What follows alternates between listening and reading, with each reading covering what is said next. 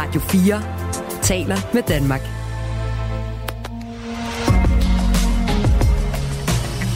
Du lytter til Radio 4 undersøger.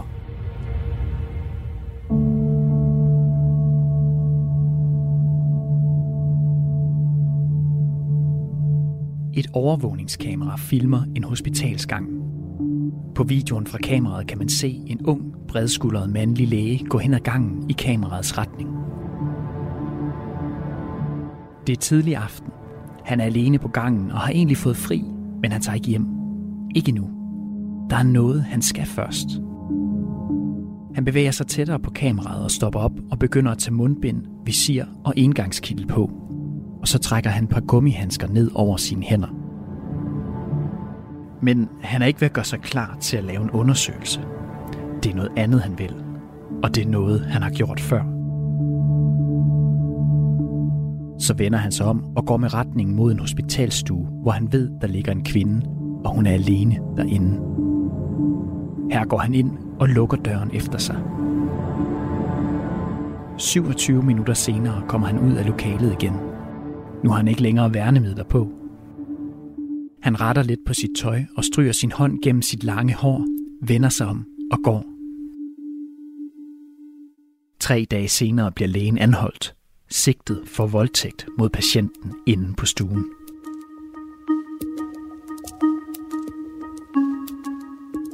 Lægen er en seksuel serieforbryder. Han trænger ind og trænger først til højre og så bagefter til venstre.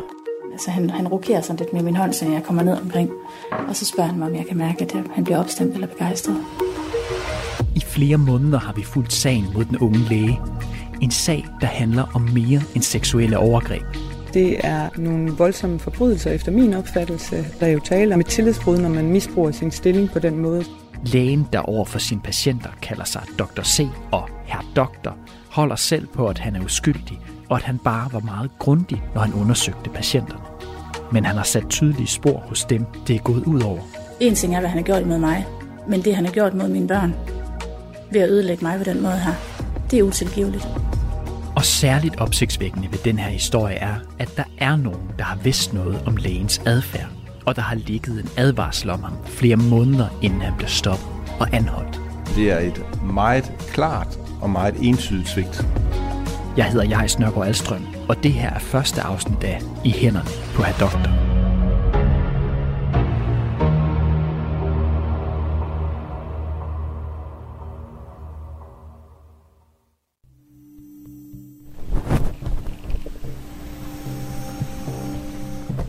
Det er efterår 2022, og min kollega Tobias Hansen Bødker er taget til hospitalet i Gøstrup.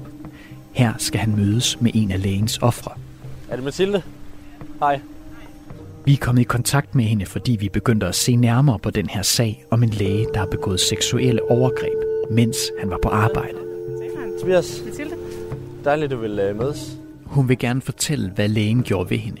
Og på det her tidspunkt har hun kun fortalt det til politiet og få mennesker tæt på sig. Det skal vi nok. Kvinden hedder Mathilde Blikker, og jeg møder hende første gang på hospitalet i Gøstrup, hvor der ligger en afdeling af Center for Voldtægtsoffre. Og her har hun lige været til en psykologsamtale. Men nu ved jeg ikke, er du, er du okay med at sidde herinde eller et sted? Så vi, Hvis vi kan finde lidt et afsigt, det gør. Mathilde fortæller mig, at hun er 42 år, og hun er mor til syv børn, hvor de fem yngste bor hjemme. De fem hjemmeboende, de er 4, 6, 8, 11, 13. Ja, og så er der en på 16, der bor sin far, og så en på 21, der bor ude. Vi sætter os ved et bord tæt på indgangen og snakker lidt, men fordi det er et hospital, så er der sådan en del larm, og der sker en hel masse omkring os. Der kommer sygeplejersker og læger forbi, så vi finder et lokale, hvor vi kan sidde i lidt mere rolige omgivelser. Og hvordan oplever du hende? Hun virker ret nervøs. Hun kigger sådan lidt uroligt rundt indimellem, og hun afbryder sig selv flere gange. Det er ret tydeligt, at det er svært for hende at skulle tale om det, vi har øh, aftalt, vi skal snakke om. Altså, hvad hun har været udsat for af den her læge. Og noget af det første, hun fortæller mig, da vi mødes første gang, er, at hun har svært ved at bygge tillid til andre. Der er ingen. Jeg tror ikke på nogen er det en skepsis, du har for alle mennesker, eller er det kun for læger? Det er blevet for, for mandlige. Så det, det er svært at sidde for, for, for mig at sidde herinde bag lukkede døre. Ja. Du må sige, hvis jeg kan gøre et eller andet. Nej, men du- For at gøre det bedre. Det er så fint. Ja. Altså, men, men det er svært. Ja. Det trigger en hel masse i mig, at det hele begynder at køre for mig. Jeg kan mærke, at det, det sidder i kroppen på mig. Altså, ja. Hvis du, vil, hvis du vil være mere tryg ved, at jeg får en kvindelig kollega med, så kan vi, så kan vi godt arrangere det nej, til en anden gang. det, det er okay. Okay. Ja. Jeg skal, jo, jeg skal jo videre i det. Altså, det, det hjælper ikke noget, at jeg bare sætter mig ned og siger, at det er synd for mig. Jeg bliver nødt til at tage tyren i horn og komme videre og så se de her... Altså, jeg bliver nødt til at tage de her konsekvenser, der er ved det, for jeg kan ikke undgå mænd resten af mit liv.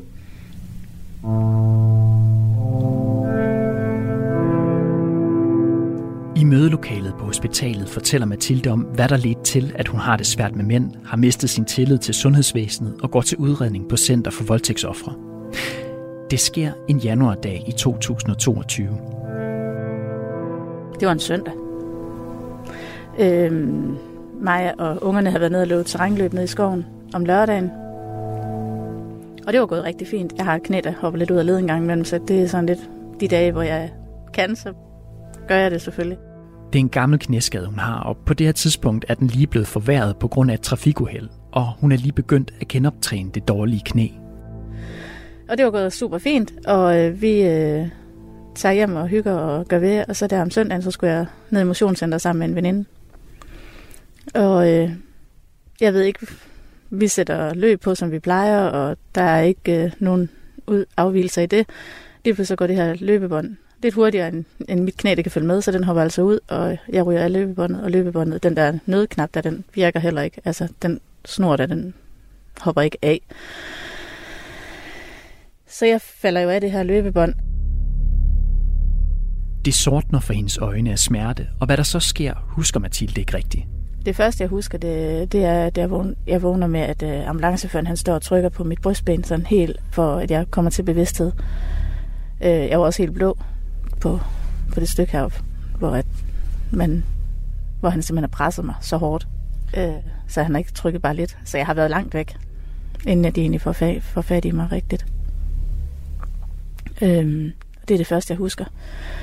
Og så kan jeg huske, at vi kører afsted, og jeg øh, panikker over, at de vil til at lægge en, en blokade på mig øh, for smerter.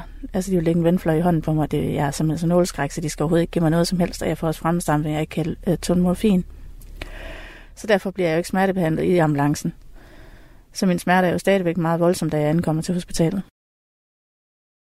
Da hun ankommer på akutafdelingen, viser det sig, at det er en af de travle dage. Jeg bliver jo indledt på en stue, og øh, der kommer sygeplejersken ind og fortæller, at der er lidt, lidt run på, på, øh, på selve afdelingen, så der vil gå under tid, inden lægen kommer.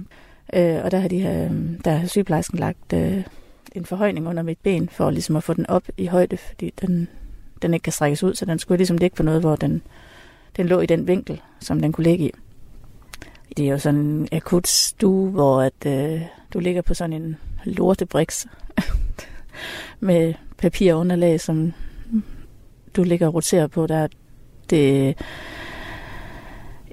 der er nogle hvide skab, det hele er jo klinisk hvidt, øh, og jeg kunne bare ligge og kigge ud på vinden, der blæste øh, lige så stille derude. Selvom der er travlt på afdelingen, går der ikke ret lang tid, før en ung, mandlig læge kommer ind til Mathilde sammen med sygeplejersken. Lægen har brede skuldre, bærer briller og har sit lange mørke hår sat op i en knold i nakken, og han præsenterer sig for Mathilde. Han hedder Carlos, og at han er læge, og han skal selvfølgelig undersøge mig, og, og nu skal han lige undersøge mig for, for, øh, for smerter i, øh, i ryggen og, og sådan nogle ting. Det gør for ondt i knæet til, at hun kan trække de tæt siddende træningsbukser af, så lægen kan undersøge skaden. For det første så var knæet fuldstændig smadret, og de her stramme løbebukser her, de er ikke til at, at kan rokere med. Øh, og der siger jeg til ham, at han kunne bare klippe dem, fordi så tænkte jeg, så kunne han da bare klippe dem op midt på låret, ikke? fordi så kunne han da sagtens komme til det, han skulle. Lægen finder en saks og begynder at klippe i løbebukserne nede ved anklen og op over skinnebenet. Men da han når op til knæet, stopper han ikke. Der klipper han så hele vejen op og tager faktisk elastikken med op. Der føler jeg mig en lille smule afklædt. Det var ikke det, jeg bad om. Hun synes, det er ubehageligt at ligge der på briksen, kun med trusser på underlivet. Men hun slår det hen, for knæet skal jo undersøges, og det samme skal flere andre steder på hendes krop, hvor hun kan være kommet til skade ved sit fald. Han undersøger selvfølgelig kroppen for, for skader, øh, rygsøjle og benet og anklen og, og sådan hele vejen igennem. Sådan ganske almindeligt, normalt undersøgelse. Så sætter de så, prøver de på at sætte knæet på plads igen. Knæet volder lægen problemer, så han vil gerne have det røntgenfotograferet. Mathilde blev kørt hen til røntgenafdelingen og derefter tilbage på stuen igen. Og her ligger hun med smerter fra sit knæ og venter på svar fra scanningen. Og mens hun ligger der på briksen og får tiden til at gå, hører hun døren gå op kommer han jo så ind igen, Carlos alene. Lægen lukker døren, og han siger til Mathilde, at han skal undersøge hende yderligere. Han kan se, at Mathilde har bind på, for hun har stadig kun trusser på underkroppen, og han kommenterer det. Mathilde kan i dag ikke helt huske, om det er før eller efter hun har været til røntgenfotografering, at han bemærker, at hun har menstruation. Og han er meget opspurgt, at jeg har min menstruation. Han spørger, hvor langt jeg er i processen og, og så videre. Hvor jeg tænker, det var sgu da noget mærkeligt at spørge mig om. Men han kunne se, at jeg havde menstruation. Altså, han kunne se, at jeg havde min bind på. Altså, det var så i startfasen, så jeg havde kun bind på. Og det kunne man jo så se udefra, at da han havde taget bukserne af mig. Men det svarer du på. Ja, ja, det svarer jeg jo på, fordi at, jamen, er det noget, en, et led i det her, så, så svarer jeg selvfølgelig, gør det det. Lægen siger, at han vil undersøge hendes ribben for skader igen. Og jeg tænker ikke sådan videre over det. Jeg havde både en t-shirt og en top, og så en, et sports på. Og der kører han så hånden op fra halsen og ned over brystet, hvor han siger til mig, at han skal mærke min ribben, om der er nogle skader på min ribben. Men lægen rører ikke ved hendes ribben. I stedet fører han sin hånd ind bag hendes t-shirt og sports -BH. Jamen, han kører jo hans hånd ned over mit bryst, øh, og får fat i mit bryst i stedet for min ribben. Der begynder jeg sådan ligesom at tænke, at der er noget galt her. Men jeg tør egentlig ikke rigtig at, at gøre noget. Mathilde fortæller, at hun sætter spørgsmålstegn ved, at han rører ved hendes bryst. Hun kan ikke forstå, at det er nødvendigt. Men han har et klart svar til hende. Jamen, det var en nødvendighed. Det var meget vigtigt at være grundig i sine undersøgelser. Altså, det var jo en læge, der stod over for mig. Jeg har jo autoritetstro, så det basker. Jeg troede jo, at det var rigtigt, hvad han sagde, når han skulle ind og undersøge. Og den grundighed, lægen gerne vil udvise, handler ikke kun om Mathildes bryst. Der er også andre dele af hendes krop, han gerne vil se nærmere på. Han siger til Mathilde, at han vil undersøge hende for indvendige skader. Og jeg siger til ham, at om det virkelig er nødvendigt, fordi hvis det er det, så skal, så skal jeg jo selvfølgelig nok gå med til det, men jeg, jeg ønskede faktisk ikke, at, hans, altså at han, han skulle indtrænge på mig. Men jeg, jeg går på en eller anden mærkelig måde, går jeg jo, accepterer jeg jo, at det er det, han skal. Altså jeg tror jo på, at det, er det her det er rigtigt, hvad han siger, at der måske kan være indre blødning og sådan nogle ting. Ikke? Og jeg fatter jo ingenting, jeg aner ikke, hvad det er, jeg siger ja til.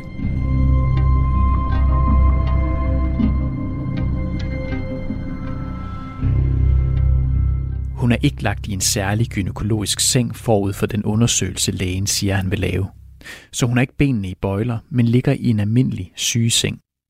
Lægen, der har sikret sig, at Mathilde ikke bløder så meget fra sin menstruation, rykker hendes trusser til side og stikker to eller tre fingre ind i hendes skede.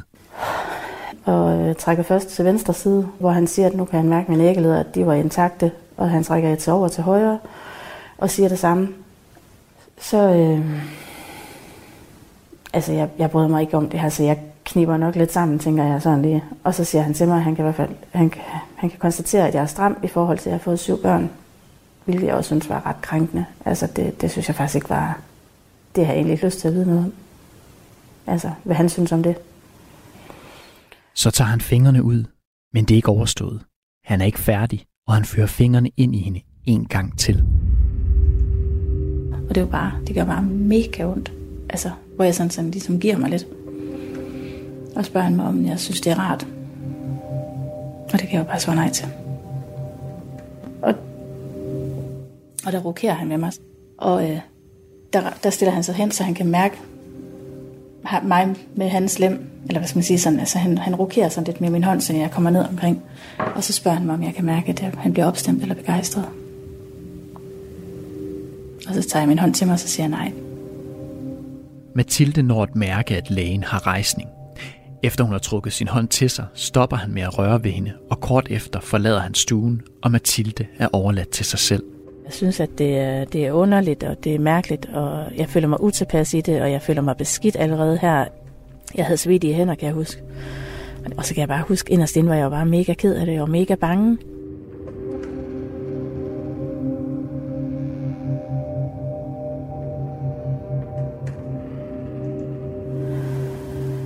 Jeg synes, det bliver mere og mere groft, altså det han laver, eller hvad skal man sige, altså det, det og, jeg, og jeg spekulerer i, hvorfor det er nødvendigt, og jeg kan ikke rigtig forstå, hvorfor at, øh, at man, altså jeg havde jo ikke ondt i underlivet, jeg havde jo ikke ondt nede i det regi, hvor at han ligesom undersøger, så det undrede mig meget. Det var sådan, ligesom at jeg var ligeglad med min ankler og min, og min knæ. Efter et stykke tid vender lægen tilbage. Han stikker hovedet ind ad døren og kigger sig omkring for at se, om der er andre på stuen. Så vender han sig ud mod gangen og kigger til hver side, inden han går ind til Mathilde igen. Lukker døren bag sig og begynder at tale til hende. Lægen har givet både sig selv og sin nye patient et kælenavn. Altså når han omtalte ham selv, så var det Dr. C, og mig det var unge dame, eller M. Han nævner ikke, hvad der skete, da han var inde på stuen sidst, men i stedet fortæller han Mathilde, eller M, som han kalder hende nu, at hun skal passe på med at tage for meget i solarie. Han påpeger min, øh, min solariefarve, at øh, jeg bliver mørkere end Dr. C. Og jeg tænker, der er noget galt her. Det er helt galt. Øhm, men jeg kan jo ikke komme ud af det. Jeg kan jo ikke gå. Mit venstre knæ var øh, rykket ud af led, så det var jo heller ikke nemt at komme til at gå nogen steder. Mathilde er fanget i hospitalsengen, og nu vil lægen lave endnu en undersøgelse. Han hiver hendes trusser til side igen og indfører igen sine fingre. Men denne gang bevæger lægen sine fingre på en anden måde. Mathilde kan mærke, at det føles som om han forsøger at ramme hendes G-punkt. Han spørger hende igen, om hun kan lide det. Hun siger igen nej, og lægen siger til hende, at hun skal være rolig, for hun skal undersøges grundigt. Jeg sagde jo nej, og jeg sagde jo også til ham, at jeg brød mig ikke om, at han skulle trænge ind, men var det nødvendigt, så... Jeg synes jo selv, jeg prøvede på at sige fra, men jeg blev ikke hørt i det. Du kan ikke komme derfra. Du ved, du bliver nødt til at blive i det.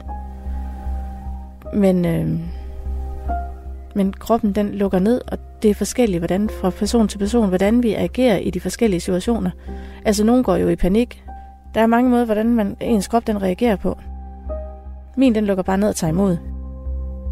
Mathilde ved ikke, hvordan hun skal komme ud af situationen.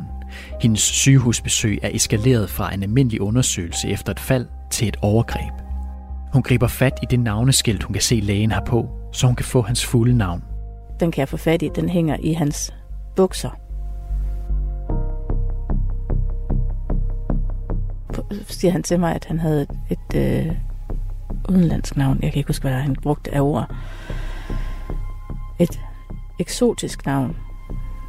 Og så fortalte han, hvor han var fra, og jeg kan ikke huske helt, hvor det var, han var fra. Jeg kunne mærke, at der var noget galt. Så jeg skulle være 100% sikker på, at det var ham, der også underskrev papirerne. På navneskiltet står der Carlos Chiralipur. Vi ved i dag, at han på det her tidspunkt er nyuddannet læge og arbejder her på hospitalet som reservelæge.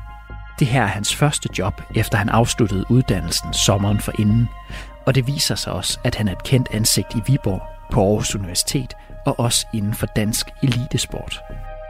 Og det ser vi nærmere på i senere afsnit. Over for Mathilde er han Dr. C, og Dr. C stopper nu med at røre ved hendes underliv. Og i samme øjeblik kommer sygeplejersken ind på stuen. Det kommer sygeplejersken i hvert fald ind og siger, hvorfor jeg troede, du var færdig herinde. Jamen det var han også, men han var lige inde og undersøge det sidste. Inden han ville udskrive mig. Lægen udskriver Mathilde, og hun bliver hentet af sin veninde og to af sine børn. Hun fortæller ikke nogen om, hvad lægen gjorde ved hende, for hun er selv stadig forvirret over, hvad der lige er sket. De skulle ikke vide, de skulle ikke vide noget. Ikke engang min bedste veninde, der var med på, øh, på skadestuen, hun vidste noget. Sådan lyder Mathildes historie første gang, vi møder hende. Og sådan lyder den også, da hun senere skal fortælle den i retten, hvor lægen er sigtet for at have voldtaget hende med sine hænder. Men har det været okay at snakke om? Ja, det har det. Reaktionen den kommer nok lidt senere. Tror du det? Ja, det gør den. Hvordan plejer du at reagere på det? Jamen, der, Fordi jeg ked af det, og fyldt op, og træt, og jeg har også hovedpine på mig til. Øhm, det, er jo, det er jo mange følelser, der går igennem en. Det er ikke bare... Det er ikke bare lige sådan.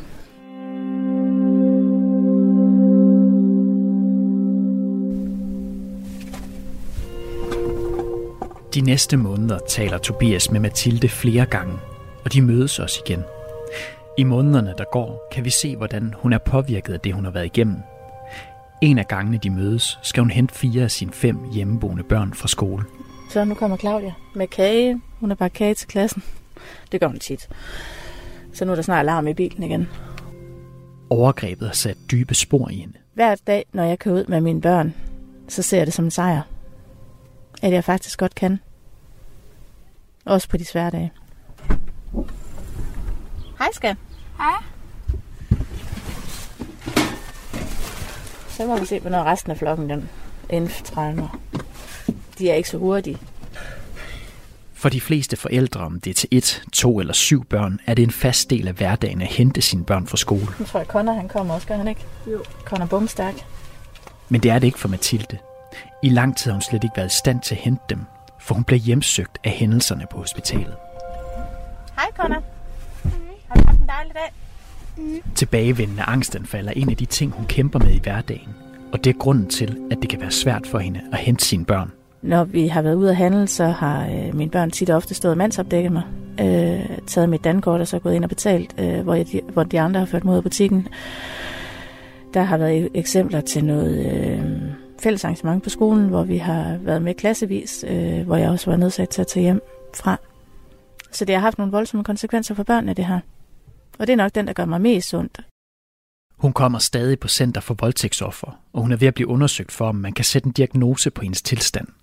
Psykologerne og psykiaterne hælder til, at hun har PTSD. Det her, det har krakeleret mig fuldstændig. Altså, du kan ikke, øh, du kan ikke uh, klinke de her skår igen.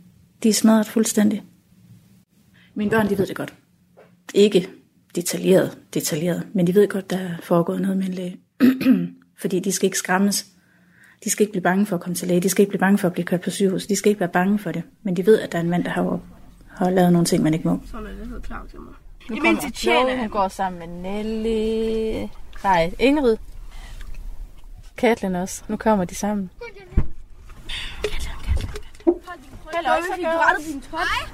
Men Mathilde kæmper også med en skyldfølelse, for hun melder nemlig ikke lægen til politiet med det samme. Så alle mand inde. Har I alle sammen seler på? I dagene efter hospitalsbesøget kredser hendes tanker om, hvad der foregik inde på den stue. Hun er i tvivl. Var det en del af en undersøgelse, som lægen sagde? Og hvis ikke, så vil det være ord mod ord. Så der skal gå nogle måneder, før hun anmelder lægen. Og hun har fortrudt det flere gange siden, at hun ikke gjorde det med det samme. Jeg sidder med den dårligste samvittighed. Jeg sidder med, den, med en kæmpe skyldfølelse, at det kan ikke være rigtigt, at jeg har været skyld i, at der er andre mennesker, der har været igennem det her. Den bærer jeg stadigvæk med. Jeg synes, at det, jeg synes, det er hårdt, at der er andre mennesker, der skal igennem det her også. Kunne jeg have stoppet det før? Så ville jeg jo have gjort det. Se det bagspejlet. For det er ikke Mathilde, der er den patient, man ser lægen Carlos Giralli på at gå ind til på den videooptagelse, du hørte beskrevet i starten af den her podcast. Det er en anden kvinde, og det er på et andet hospital, og der er flere endnu, der er blevet udsat for overgreb af den samme læge. Det her var første afsnit af I hænderne på herr doktor. Selvom Carlos Giralipur er dømt for voldtægt og blodfærdighedskrænkelse ved to retsinstanser, så har han gennem hele sagen nægtet sig skyldig. Han påstår, at der i stedet var tale om grundige undersøgelser. Desuden siger han gennem sin advokat, at han har tavshedspligt, og derfor kan han ikke udtale sig om sagen på nuværende tidspunkt. Afsnittet var tilrettelagt af Tobias Hansen Bødker og af mig. Jeg hedder Jais Nørgaard Alstrøm. Redaktør er Søren Maja Jensen.